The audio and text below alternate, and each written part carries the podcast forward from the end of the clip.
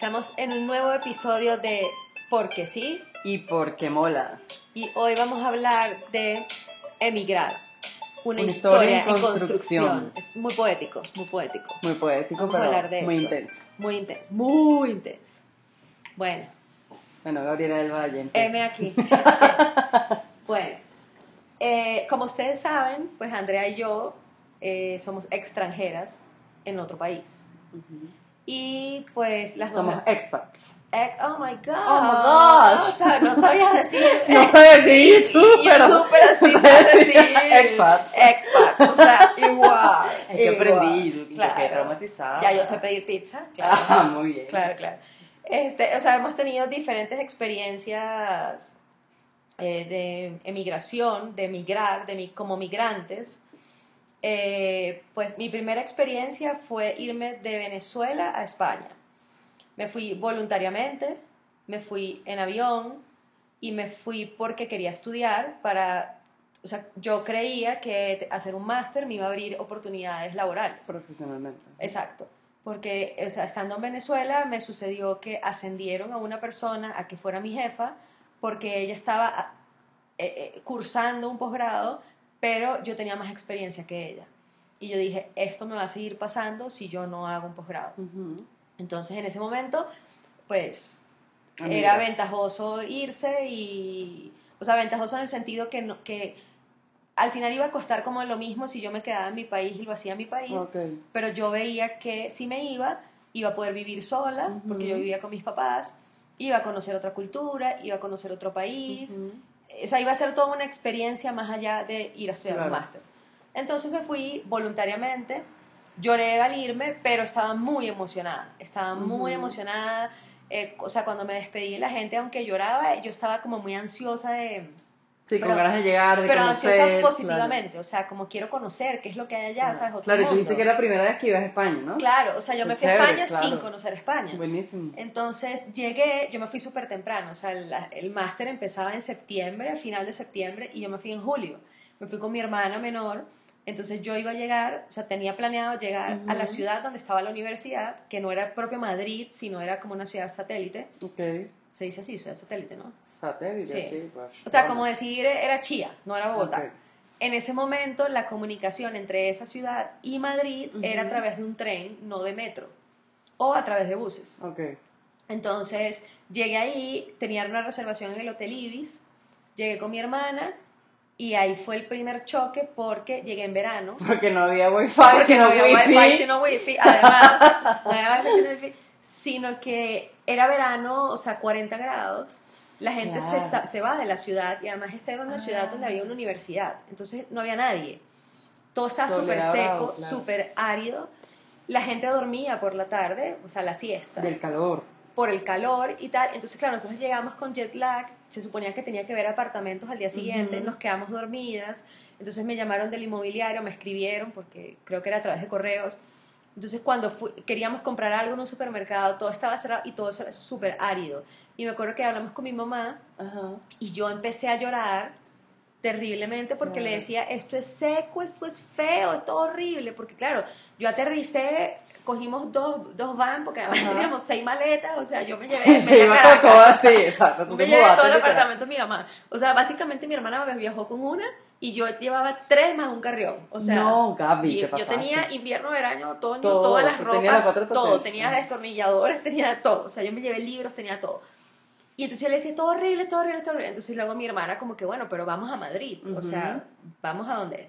Entonces al día siguiente como, bueno, pongamos despertador y vamos. Ajá. Mira, yo me acuerdo, o sea, ustedes conocen Mariala del Barrio, María Mar, Marimar, todas María esas cosas Mercedes, ajá. yo era como María, Ma- Mariela del Barrio, o María Mercedes, o Ajá. Mariela del Mar. Cuando nosotros salimos del metro, en pleno, en calle Gran Vía, Ajá, en Madrid, ajá. yo casi lloro de la emoción. Marica, cuando yo salí, así, o sea, de, sales del subterráneo a la superficie y veo la calle y veo el edificio que amo y adoro, que es el edificio que tiene un letrerito que dice Metrópoli, que es mi edificio preferido de la vida. Hermoso. O sea, lo veo y yo le decía a mi hermana como, esto sí Vamos, mundo. tía, que esto sí que mola, o sea, esto sí que mola. sea, esto mola mogollón, o sea, flipo. Exacto. Espectacular, espectacular. Entonces, bueno, pasé el verano con mi hermana y ya en septiembre yo empezaba el máster. Ujú. Justo eh, el máster empezaba como con un retiro en un campus fuera de Madrid, donde ahí nos conocíamos todos y pasábamos tres días juntos. Era mi cumpleaños y se terminaba el día de mi cumpleaños y yo me iba para Italia a verme con mi mejor amiga de la universidad y otra amiga. Ah, buenísimo. Entonces tenía un super plan, o sea, Claro. era super plan. Entonces no había espacio para nostalgia ni para que no importe que es mi cumpleaños ni ujú. nada. Entonces yo inmediatamente que empezamos el máster dije voy a trabajar y en enero ya yo tenía unas pasantías que iba a empezar a hacer y en enero me, me fui a, a vivir a Madrid como tal, que me quedara cerca del trabajo Ok. y empecé a vivir con una amiga venezolana y todo muy chévere, los estudios, la universidad, todo, o sea, hablar con, estudiar con gente de, de China, para mí era impresionante Ujú. estudiar con una china. Claro. O sea, para mí era una vaina como Claro, los claro. chinos tenían un restaurante en Venezuela y ya, pero yo no Exacto. estudiaba con una y china. vivían en la Candelaria y ya. Sí, o sea, aquí había un tipo que era francés-alemán, el otro era de Filipinas, el otro era eh, de República Checa, o sea, unas vainas que era como, wow, o sea, wow, tenía unos amigos de Guatemala y de Guatemala, y estaban los mexicanos. Entonces los mexicanos le decían a los guatemaltecos que Guatemala no era un país, sino una provincia de México. Dios. Pero era súper chistoso, o sea, era un grupo súper, súper, súper Ujú. chévere. Pero cuando se terminó el máster y cada quien empezó a regresar a su país, yo me encontré en, el, o sea, en tener que tomar la decisión De si qué iba a hacer o yo. ¿Me regreso a Venezuela o sigo aquí? Yo trabajé casi todo el máster, o sea, haciendo pasantías. Y, o sea, fue como dos choques. Uno, tomar la decisión y luego que casi todos se fueron. Claro. Y ese segundo año, que era solo de trabajar, ya no, tenía, claro. ya no tenía ese mundo multicultural que tenía en el máster, sino realmente era la cultura española y yo. Claro. Y empecé a ver cosas que a mí no me gustaban. O sea, me costó mucho ese año porque habían cosas de la cultura que a mí no me gustaban. Se habían ido casi todos mis amigos, quedaban como que tres. O sea, fue, o sea, ya no fue tan divertido. Económicamente solo tenía lo que ganaba las pasantías y se me iba el 85% en En alquiler. el piso, claro. O sea, así. Y luego mi segunda experiencia fue pasar de ahí a irme a Francia. Y yo no hablaba francés. Me fui voluntariamente, me fui en avión, dejé casi todas mis cosas en Madrid, o sea, regaladas o algo así, porque me iba con dos maletas. Y aunque en Francia no hablaba el idioma y fui ama de casa, o sea, era una cosa totalmente diferente, Distinto, o sea, exacto. porque no... También fue muy enriquecedora, o sea, porque yo creo que si uno tiene ojos de curiosidad y de darse cuenta de las cosas que son diferentes pero chéveres, Exacto. No, o sea, uno lo disfruta. Bueno, aprendiste a comer carne de caballo. Comía carne de caballo, engordé, porque comía mucho dulce y croissant. Bueno, pues quién no. y pan de chocolate, ¿Quién no? hacía poco ejercicio, el invierno me dio durísimo, me caí de una bici, o sea, esto me le pasa a los latinos nada más y a mí, o, sea, o a mí nada más. Decidí montar bicicleta cuando el piso estaba helado, Ah, o sea, chévere. había hielo. Ah. Y yo fui a lavar ropa a la lavandería. y Que había que poner manadoritas, Ay, que había que no, poner- no, Entonces no, yo fui en bicicleta con mi mochila a cuestas llena de ropa. Marica, me dio una yuca, o sea, me caí. Horrible. Horrible. Y nadie me ayudó. O sea, se me metió la, la pierna en el ring. Quedé ensartada con la bolsa llena de ropa. santo, y te fuiste jeta. Y nadie me Ay. ayudó, nadie me ayudó. Pero bueno, o sea, fue una experiencia enriquecedora, o sea, como que... No, y ver mucho cosas. crecimiento personal, independencia. Claro, sí, o sea... Igual te defendiste y te desarrollaste un año completo en un país donde no hablabas el idioma. O sea, Sí, igual no, es- casi dos años, como Bueno, año y medio, por casi dos años. o Igual súper admirable. No, o sea, fue súper chévere, además paseamos mucho, entonces conocí más allá, o sea, porque a veces uno va a un país y vas al lugar turístico. Ujú. O sea, vas a- voy a París, voy Claro. a Frankfurt, voy a Madrid, pero Claro. hay mucho en esos países que te dicen mucho más de la cultura. O sea, por ejemplo. París, si tú llegas a las partes turísticas, Sí. no hay ningún parisino. No, ya es muy multicultural y hay No gente hay de todo el mundo y pocos parisinos. o sea. Nosotros paseábamos y pues vi mucho, o sea, vi más allá, o sea, Ujú. n- no todos se molestan porque uno no hable francés, Exacto. ¿sabes? O sea, es diferente. Ese fue como mi segundo. Luego, bruscamente, regresé a Venezuela, que ese yo diría que es como el tercero, porque volví a una Venezuela que era diferente, Diferente, a la que punto. dejé, Ujú. muy diferente a la que dejé. Y yo llegué a Venezuela y dije, yo me voy.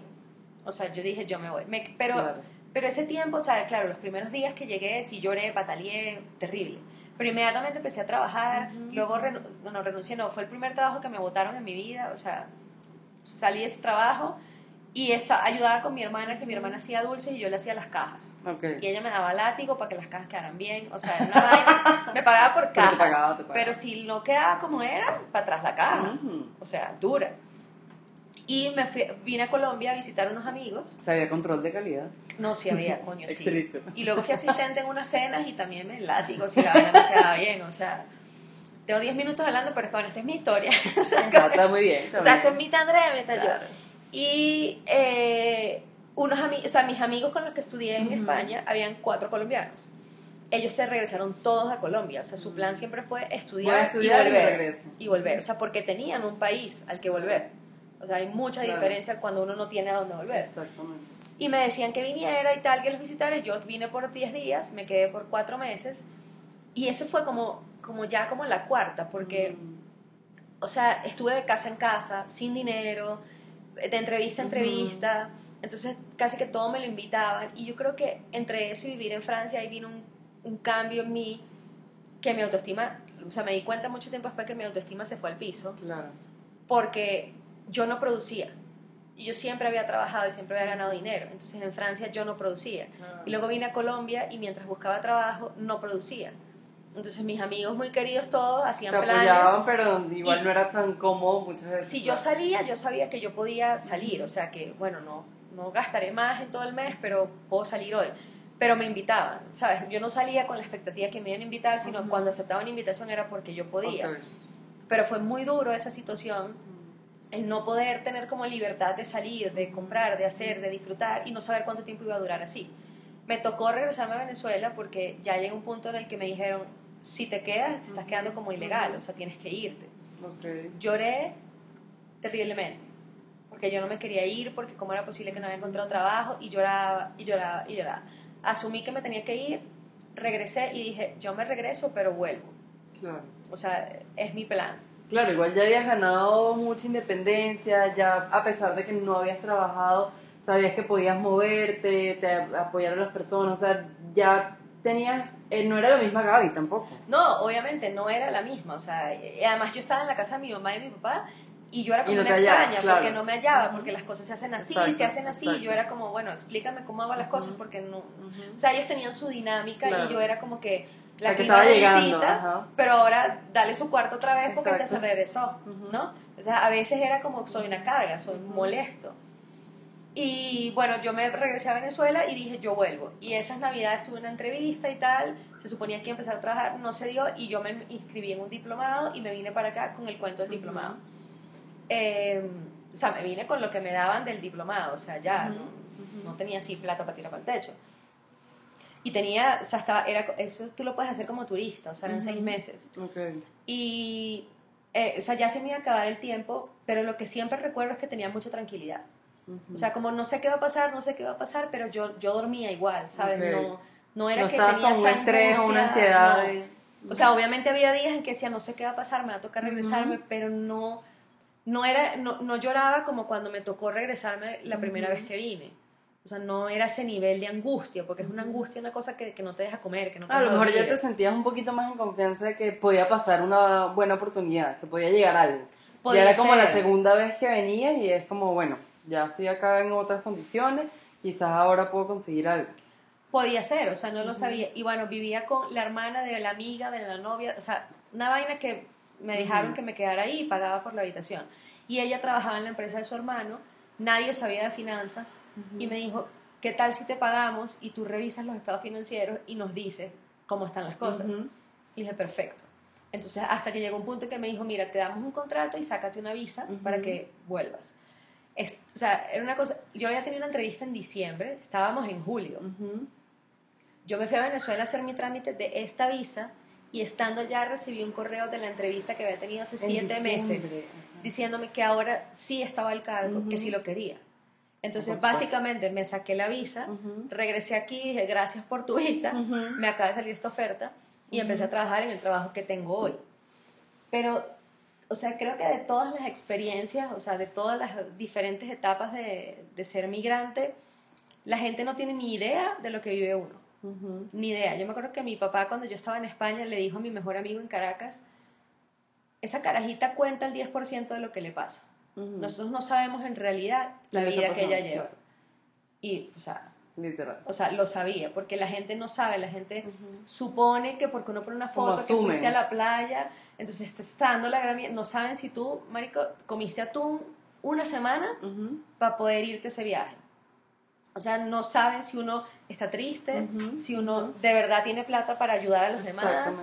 O sea, asumen muchísimas cosas. Cuando yo me fui a España, yo estaba muy emocionada y una de mis hermanas me dijo, tú en tu presupuesto metiste la plata del psicólogo, porque es que tú no vas a aguantar eso. Tú no vas a aguantar la soledad. Y luego a ella le tocó irse Ujú. y ella era la que llamaba, extraño, no sé qué, una lloradera, y yo del otro lado decía, porque llora.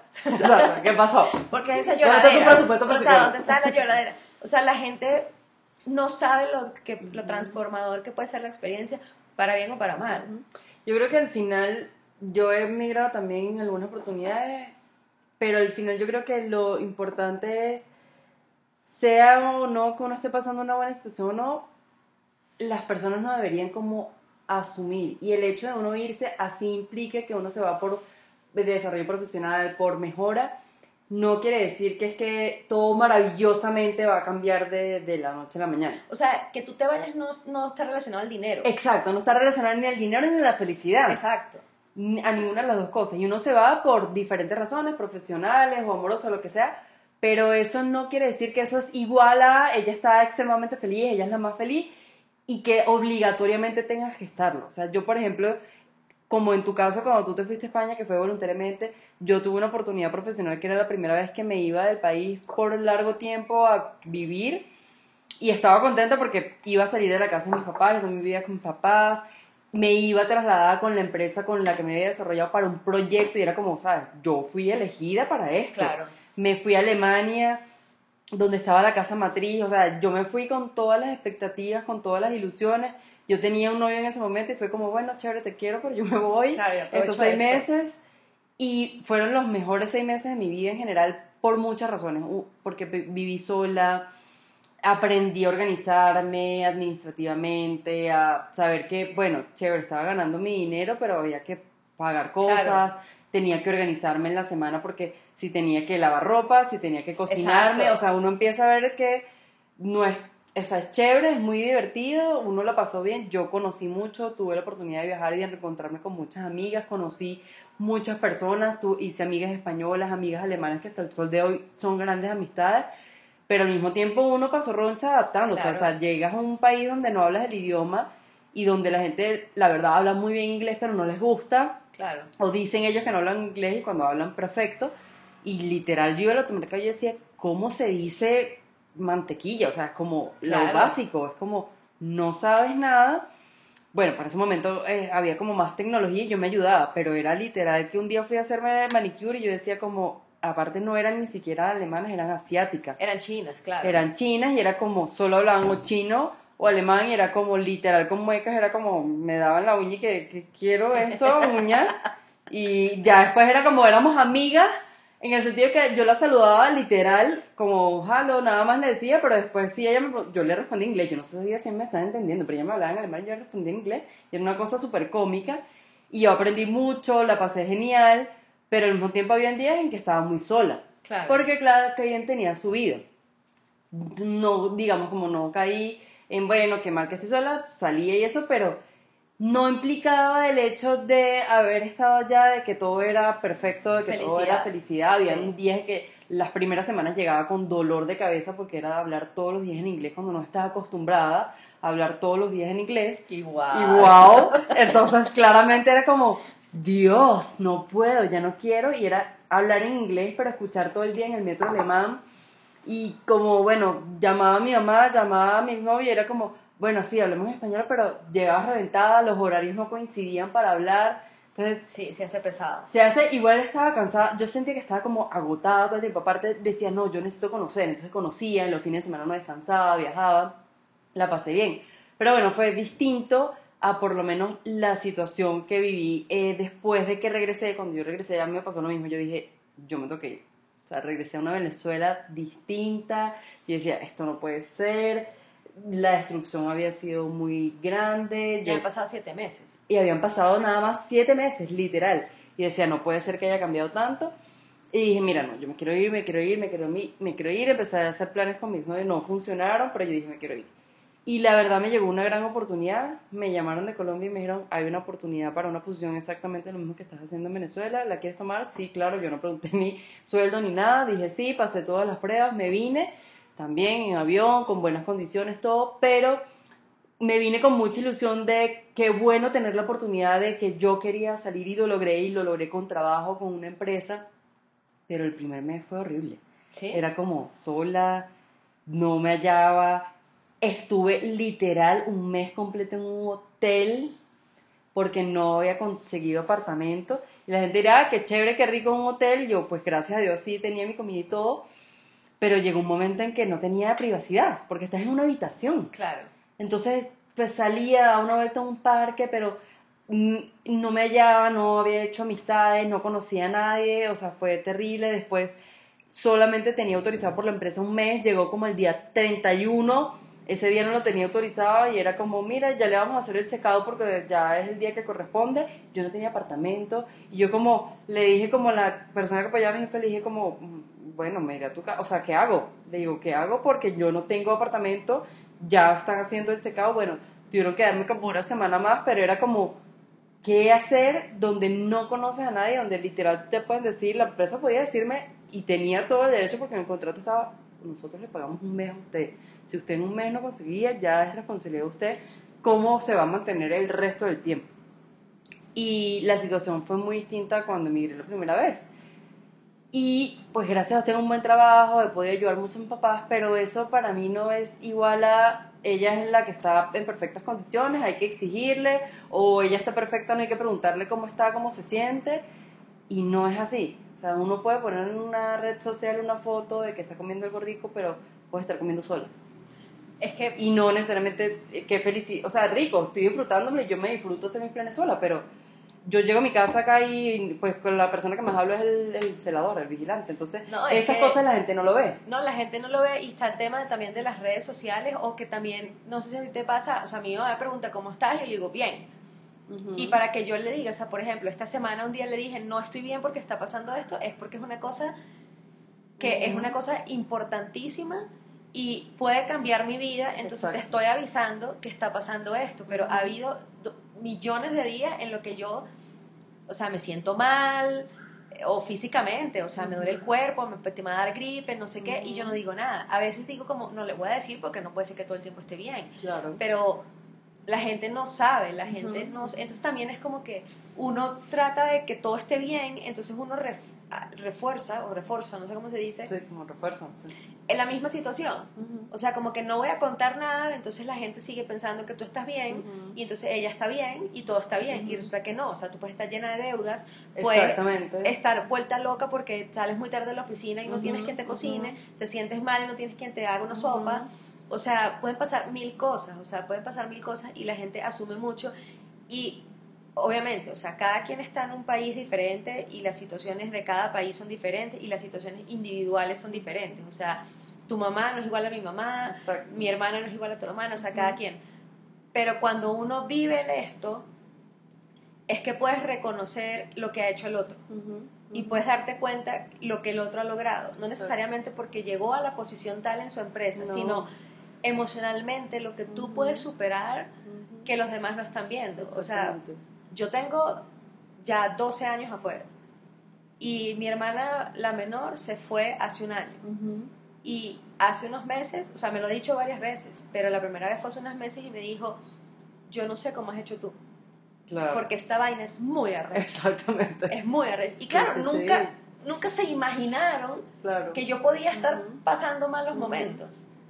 Pero ahora ella lo está viviendo y ella me dice a mí como, es que yo no sé cómo tú haces no sé cómo lo haces. Entonces, claro, mi mamá, por ejemplo, con la situación de esta semana, de que no sé qué voy a pasar con mi vida, mi mamá me dijo, bueno, como dices tú, todo pasa por algo, o sea, me repitió las tres frases, todo pasa por algo, lo que suceda es lo mejor y un día a la vez. O sea, ella tenía como las tres frases que yo le digo, porque claro, cuando yo, eh, cuando ellos están en una situación complicada, yo, yo trato de decirle eso, ¿sabes? Porque yo una vez fui aquí a una misa por Venezuela y el padre dijo como, todos aquí quisieran estar en Venezuela, pero eso es como cuando una persona se está ahogando, tú no te lanzas, tú ayudas desde afuera. Y eso ha sido como lo que yo he tenido en la cabeza, o sea, yo tengo que aguantar estar afuera porque ayudo más afuera que adentro, Sí, pero tal llega un momento en que pesa mucho esa Sí, sí, sí, sí, responsabilidad sí, sí. de... No, y, y ahorita me hiciste acordar porque yo estaba escuchando el podcast de, de Jean-Marie Alex Goncalves y, y yo lo hice también. Hay una, una venezolana que se llama, creo que como que Papusa, y ella hace como franelas y,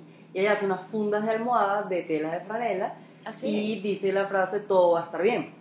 Ah. Y ellos todos, cuando emigraron, se, cuando se fueron de Venezuela, compraron las fundas, cada quien para sus casas con sus respectivas parejas, y llegaron un día los dos que dijeron, ¿sabes? No, no todo va a estar bien. Y van a haber días malos y no todo va a estar bien. O sea, no, uno no tiene que obligarse a pensar de que todo va a estar bien porque no todo va a estar bien.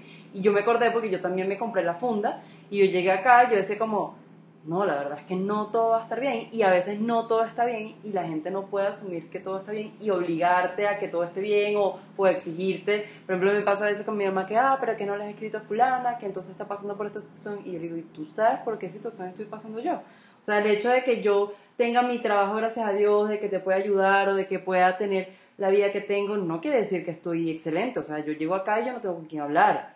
Claro. Y eso nadie lo ve. Y no lo digo como que estoy reclamando lo que, ah, que es mal que yo. No, pero no nos exijamos de otro lado si no sabemos cómo estás del, del- de este lado de la persona. O sea, el Claro. asumir o el exigir. Y son discusiones que uno entra con, con amistades también de no, pero entonces ¿por qué te quejas? No, no, no es que me quejo, sino que solamente estoy manifestando de situaciones que uno pasa cuando uno ya no vive en su país. Uno se tiene que adaptar a la cultura, uno tiene que aguantar muchas situaciones que te digan que haya casos de xenofobia, porque hay países en los que hay muchos casos de xenofobia. Yo creo que acá hay, no hay tanto como en otros países, pero hay gente que le ha tocado así, y hay No, gente es que le ha tocado súper duro. Hay situaciones muy duras y, o sea, la gente, cada quien ve su pedacito. Ujú. O sea, y pasa mucho que entonces como que el que lo está pasando peor es el que tiene derecho a reclamar y, y es como, como que yo te salude, hola Andrea, ¿cómo estás? Y tú me digas bien y no, te, no me preguntes a mí cómo estoy. Exacto. O sea, que uno vea, y esto es en general, no tiene Ujú, que ver con, ujú. con ser un migrante, el que uno vea una foto de una persona no, que uno crea que tiene la vida Ujú, hecha, no significa que esa persona tenga la vida hecha. O sea, todo el mundo tiene sus dolencias y sus preocupaciones y sus problemas. Emigrar es muy duro y una de las cosas que a mí me ha dado durísimo, durísimo, porque ha sido como una situación particular en mi familia, que han vivido muchas familias, Ujú. no saber cuándo vas a ver a la gente Exacto. y que se han muerto personas de mi familia Estándole. que yo no me, unos no me pude despedir, Ujú. eh, no sé cuándo voy a volver a ver, o sea, cada, mira, para mí despedirme es la cosa más horrible de la vida, Claro. porque lo, o sea, lo que yo pienso cuando, o sea, yo te voy a visitar a ti, o tú me vienes a visitar a mí, Ujú. y, o sea, llegó el día en que mañana viajas, o mañana yo viajo, yo dos días antes ya yo empiezo a tener mala, o sea, mala cara no de, de mal humor, sino de que estoy triste, es, que estoy angustiada, porque lo que pienso es, yo no sé cuándo la vuelvo a ver. Ujú. ¿Por qué me pasó? O sea, me pasó con mi papá, me pasó con mi tío, me pasó con mi tía. O sea, con mi papá, yo como que la, la- o sea, el, el alma sabe mucho. Entonces, mi, yo lloraba terriblemente el día que, que la última vez que vi a mi papá. Lloraba y lloraba. Y la gente me decía, ¿por qué lloras si él está ahí? Y yo lloraba O sea, y no lo- lloraba. y claro, no lo lloraba. controlabas, No lo era lo que controlaba. sentías. Era un 31 de diciembre y yo lloraba y lloraba. Y me acuerdo que mi tío, que en paz descanse, él me abrazaba y le decía a la gente, déjenla quieta, déjenla que llore. Efectivamente, yo no vi a mi papá otra vez. O sea, lo vi y se murió al día siguiente, ¿sabes? Y luego pasó con mi tío. Tuve la fortuna inmensa de cogerle la mano a mi tío y decirle, o sea, un diálogo interno entre él y yo, Ujú. dale, está bien, todo está bien, puedes irte, no sé qué. Y le agradecí todo y no sé qué. Yo sabía que era la última vez que yo veía a mi tío. Y además es impresionante porque la vez que lo vi antes de ese momento, cuando yo me despedí de él, o sea, cuando él estaba como, entre comillas, bien, me acuerdo que él me abrazó y me decía, ¿y ya tú te vas? Y le dije, sí, tío, ya yo viajo mañana. Y él se le aguaron los ojos y se paró y me dejó hablando sola. Ujú. Y yo ahí tuve una cosa como, marica, ¿será que es la última vez que veo a mi tío? Y la siguiente vez que lo vi, Ajá. mi tío estaba re mal, re mal. Y ahí me despedí Claro, de él. Claro. Y luego pasó que se murió mi tía. Y a mi tía yo no me despedí de ella porque yo la dejé bien. Entonces yo cada vez que me despido de alguien, o sea, ven Claro, una- tienes como esa sensación de que te ha pasado repetidas veces y que Claro. te pides y... O sea, que yo no sé cuándo vuelvo a ver a la claro. gente. Entonces, a mí este pedo de estar lejos Ujú, y que ujú. te va a visitar a alguien y tú no sabes cuándo la última vez que lo voy a Ujú. ver, pueden pasar 10 años para que lo... Yo tengo casi dos años sin ver a mi mamá. Tengo tres años sin ver a una de mis hermanas. Nació un bebé y no lo conozco. O sea, esa parte, claro, en el día a día yo trato de que eso no me afecte. Exacto. Pero hay momentos sí, claro. en los que yo digo, coño, esta Navidad yo la tengo que pasar con mi familia. Claro. O sea, tengo, o sea, no sé cómo, pero tengo que Claro. hacerlo. Y Claro. la gente, Sí, eso no se ve No porque se ve. tampoco es que uno va a estar contando por Claro. la vida, soy mi madre. No, para tanto. es que ese también es como el tema, que uno Claro. no dice tampoco. O sea, yo cuento y yo puedo manifestar, yo no soy como de las personas que me callan, si tú me preguntas si estás bien, si no estoy bien, si tú me preguntas cómo estoy y si no estoy bien, te puedo contar, a lo mejor si estamos hablando por chat no te voy a contar todo, pero sí te voy a contar Yo creo que general. tú nunca cuentas nada. No, sí, yo Yo creo que tú, que, que- o sea, que tú le contarás a una persona en tu vida, pero yo creo que sí, No, tú, no, tú sí yo te cuento. aguantas. Yo cuento lo que pasa es Bueno, que ¿qué no... haremos? No me cuenta a mí, será. porque- o sea, tú No. nunca me has, o sea, como que, ¿cómo estás? Que tú digas como, coño, estoy estresada, nunca. No, sí, la vez pasada te acuerdas que te conté lo del trabajo y por eso hicimos el podcast. No, pero es que fue que nos fuimos a comer y hablamos 200 Claro, 77 bueno, pero digamos, no entro a lo mejor en detalle en ese momento, pero si hay que contar algo yo lo cuento. Lo que digo es que uno manifiesta, pero no con intención de quejarse o algo, sino de manifestar de, mira, es que esto no está bien por esto X, Y o Z, o estoy pasando por esta situación para uno manifestarlo. A lo mejor no lo expresa en las redes sociales, pero sí uno puede estar pasando por diferentes momentos y sobre todo estando lejos de familia, de amigos, es que uno le afectan más esas cosas Claro. al final es no podemos asumir que la gente está bien simplemente porque tomó un avión y pudo sanar su posibilidad económica y ayudar a su familia y profesional. No, es simplemente no asumamos y preguntemos más bien ¿Cómo si la estás? persona cómo está, ya está. Y no Sí. asumir. Es que, o sea, no asumir y que, como tú dijiste antes, o sea, el, dinero o el tener un trabajo no significa felicidad. A- ayuda, por supuesto. Si tú no has tenido trabajo no sé cuánto tiempo y tienes un trabajo, pues Claro. tu vida se supone que va a mejorar.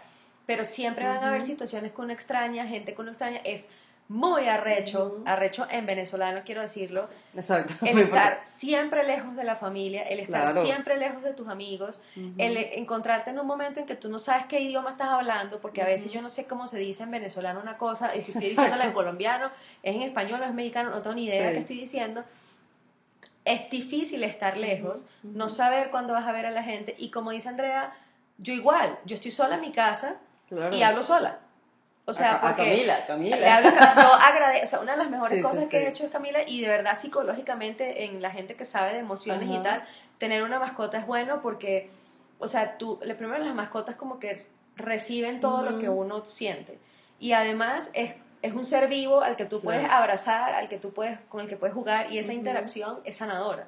Sí. Entonces, estar todos los días sola en tu casa y llegar del trabajo y estar sola es una cosa muy arrecha. Exactamente. Y además, creo que te pasa a ti, porque creo que te pasó el trabajo anterior, y me ha pasado a mí durante siete años, y ahora estoy en una disyuntiva, que es que uno, estando afuera, uno aguanta lo que le toca. Exactamente. Uno lo tiene que aguantar, y lo aguanta, y tienes un jefe que es un gran carajo, y uno lo aguanta porque uno no está en la posición de renunciar, uno no está en la posición de perder, uno no está en la posición de dejar de mandar plata, y eso a veces no se ve. O sea, esto no es con la intención de que el que se quedó, que se joda. No. No. Es que hay dos caras y todos Son dos realidades totalmente distintas, pero cada quien tiene sus dificultades, sus beneficios, pero es cuestión de nadie está mejor que nadie. O sea, al final los que están, están pasando a lo mejor una situación económica muy dura, pero los que estamos lejos entonces es una situación emocional, es decir, todos estamos en diferentes momentos y situaciones y esto no solo pasa con el tema de emigrar, sino en general en la vida. El otro día yo hablaba con una amiga y su tema era económico y ella quería estar en una mejor situación económica y pues ella se quería... Era yo. No.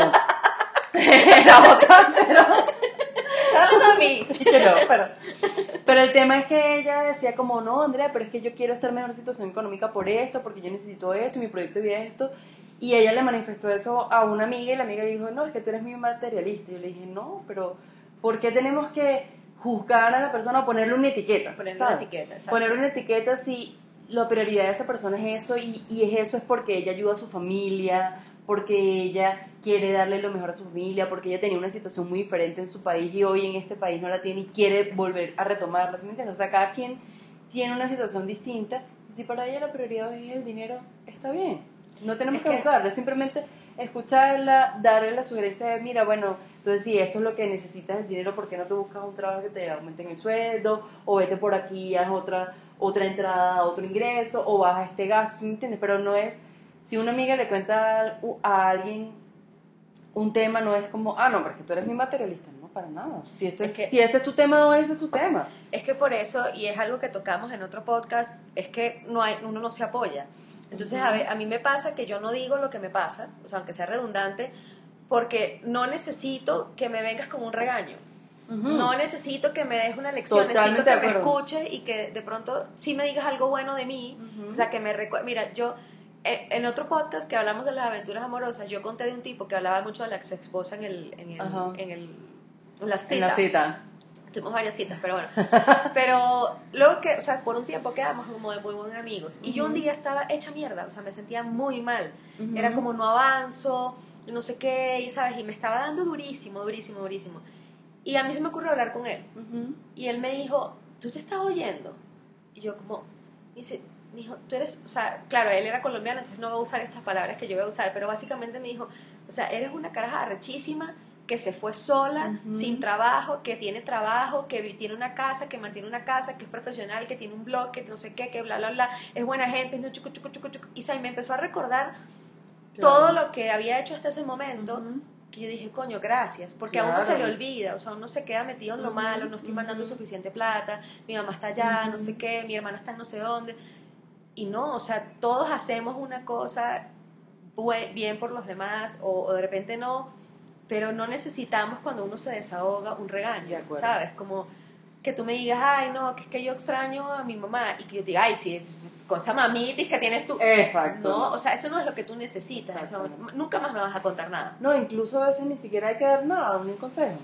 Una vez yo hice un, un ejercicio en una, en una clase de meditación que estaba y era, esta persona va a hablar, nadie puede decir nada, solamente la va a escuchar y claro, uno está acostumbrado a que uno habla y la otra persona dice algo. Claro. Y uno era como, ¿será que sigo hablando? Sí. Y era, cada persona tenía que hablar 20 minutos y nadie la podía interrumpir. Era solo escuchar. Y ni siquiera era que, bueno, terminaba de hablar, ahora digan... O sea, no, no, no había feedback, no había, ni nada... Era solo un ejercicio para que la gente te escuchara. Porque a veces pasa que, por ejemplo, uno está hablando y o tú me estás contando algo y ya yo estoy pensando qué te voy a decir. Y entonces el ejercicio era, no puedes pensar, escúchala. Tienes que estar activa y tienes que escucharla. Y eso es lo que uno hace cuando uno medita. O sea, uno está activo y no los pensamientos no tienen que quedarse ahí. Entonces, en una conversación uno está, tienes que escuchar a la persona. y no, presente. Exacto, y no estarle dando respuesta. Y el ejercicio fue buenísimo. Yo decía como, Wow, fue increíble. Y la, la, profesora que nos dio la clase nos contaba que ella, ella es psicóloga y también hace sesiones y una vez llegó una, una paciente y empezó a hablar, hablar, hablar, hablar y ella decía, pues yo la dejé y la verdad no hice nada. Y ella terminó la hora y me dijo, gracias, fue lo mejor y la abrazó. Y ella decía, que le dije nada. No, no, hice, no, no hice nada, no le dije, yo la escuché, simplemente. Pero la persona se sintió también y digo, es un súper valioso ejercicio que es que, si te pones a ver en tu dinámica diaria, o sea, tú vas a la oficina y se dicen y se escuchan cosas, pero que toca hacer. O sea, envía este proyecto, envía esta cosa, no sé qué, tú, tú, tú, tú, Pero tú de repente quieres hablar y que, o sea, sabes que yo envío notas largas, muy largas, notas de voz muy largas, o sea, monólogos, o sea, en mesa. Y una vez mi hermana entre chiste y cosa me mandó una cosa en Instagram que decía como que cuando alguien te mande, cuando alguien esté hablando muy emocionada, te manden una nota de voz muy emocionada, déjalos. O sea, tienen que sacar eso. Esa es mi vida diaria, ¿no? O sea, porque yo me encadeno. Pero, o sea, sí, o sea, a veces tú estás tratando de contar algo y empieza, pero ¿y por qué hiciste eso? Pero fue verde amor. Y uno se queda como, cállate, déjame escuchar, contarte toda la historia y luego me haces el cuestionario. Exacto. Y eso pasa mucho con el tema de emigrar, que uno de repente estás conociendo gente que no son de tu confianza todavía y tú no puedes explayarte a contarles todos tus problemas el primer día. Entonces uno se queda reservado, pero entonces hablas con tu familia que está en otra situación o que extrañan a otra persona. O sea, mi mamá extraña a mi hermana y no me extraña a mí de pronto. Y entonces tampoco le vas a contar qué pasó porque entonces te va a preguntar porque tal vez no entiende la cultura y eso aquí es normal. Y uno empieza como a reservarse y a reservarse y a reservarse y a reservarse y termina muy solo. claro. Porque cuando sales a socializar, hablas de lo que se está hablando, del tema, la comida, pero tú tienes dentro de ti una biblia de temas que no has exteriorizado con nadie. Exacto, y de hecho por eso es la razón principal de nuestro podcast. Porque sí y porque mole, porque Gabriela habla que jode y Andrea me deja.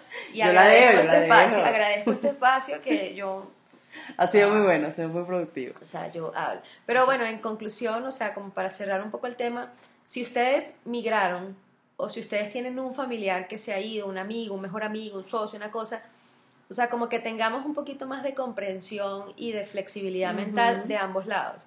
Nadie está totalmente bien y nadie está totalmente mal.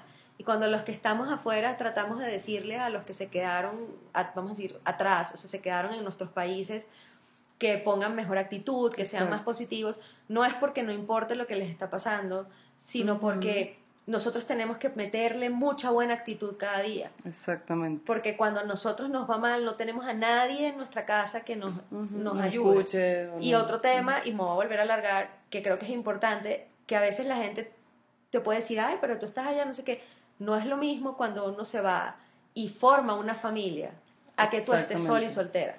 Sola no me refiero pobrecita a ella, sino que tú vivas tu vida por ti, tú, tú, Que tú tú tengas que de tú tu responsable de ti misma. Tú pagas tus cuentas, tú pagas todo y estás tú contigo. La vida es totalmente diferente. Muy. El que forma un núcleo familiar empieza a que esa es su prioridad y tal vez Y al menos se reposa en esa motivación de, pues voy a ponerle todas las ganas a mi trabajo el día a día, no importa que sea pesado o que sea una carga difícil, pero yo sé que voy a darle a mi familia esto. Uno lo hace para la familia en la distancia, entonces Sí. llegas a la casa y no tienes como ese confort de, bueno, los que tienen familia y ven a su esposa, a sus y hijos. tienen hijos, entonces empieza otra dinámica y además se meten en la sociedad de una manera diferente. Claro. Nosotros, nuestra manera de meternos en nuestra sociedad puede ser un poco más brusca porque la gente puede estar más cerrada, cada quien tiene su vida y entonces, ¿dónde conoce uno gente? Es totalmente diferente. O sea, a mí me ha pasado que gente casada con hijos me juzga como que, como que, ay, no, pero, o sea, ¿cómo vas a decir que esto es duro? Pero claro, ya tú hiciste una familia, ya tú Claro. estás metida en tienes el Claro. colegio de los niños, tienes no sé qué, la sociedad de padres o como se llame, tu dinámica es diferente. Uno todavía no hay sentido de pertenencia. O sea, uno está ahí como, yo pago impuestos, estoy aquí, Paga el gas, el Paga el agua, la el luz, agua. lava la ropa. pero no estoy en la dinámica de la sociedad. Entonces, y también la gente que recibe extranjeros, es muy bueno que los inviten, no inviten a, de pagarles, sino que conozcan gente. Si ustedes, o sea, nosotros vivimos en Colombia y ustedes son colombianos y tienen amigos y ustedes, o sea, conocen a una persona extranjera, preséntenle a la gente que ustedes conocen. Porque, o sea, uno... Sí, uno- como hacer nexos, vínculos. o sea, ustedes tienen sus amigos del colegio, de la universidad, del primer trabajo, el segundo trabajo, el cuarto trabajo, uno no. O sea, uno no. Entonces después también viene la crítica de por qué los peruanos se unen con peruanos nada más, por qué los colombianos se unen con los colombianos nada más, porque, los, porque o sea, Claro. es quien te, quien te permite estar, quien te da sentido de pertenencia. Exactamente. Entonces no es un tema fácil, es un tema muy complicado, es un tema muy sensible y hay que tener flexibilidad y compasión de ambas partes. Exacto. Y escucharnos mucho más. Y sí, nosotros hacemos catarsis con esto, contamos nuestras vidas al desnudo. Exacto, sí. esto es al desnudo. Esto es calzón quitado. Sí, Deberíamos cambiar el nombre y decir a calzón quitado. Sí, al desnudo. Pero es con la intención de que quien se identificó Ujú. con lo que dijimos no está solo. O sea, es una, o sea no, no es que eres una cosa extraña que te está pasando esto. Claro. No, o sea, nos pasa. Sí, si quieren compartírnoslos, que nos los compartan y También. lo conversamos acá también. También, si tienen algún tema que quieren que toquemos, Sí, también, También. Lo, lo podemos hacer. bienvenido. Bienvenido. Bueno, esto es porque sí Y porque no mola. la.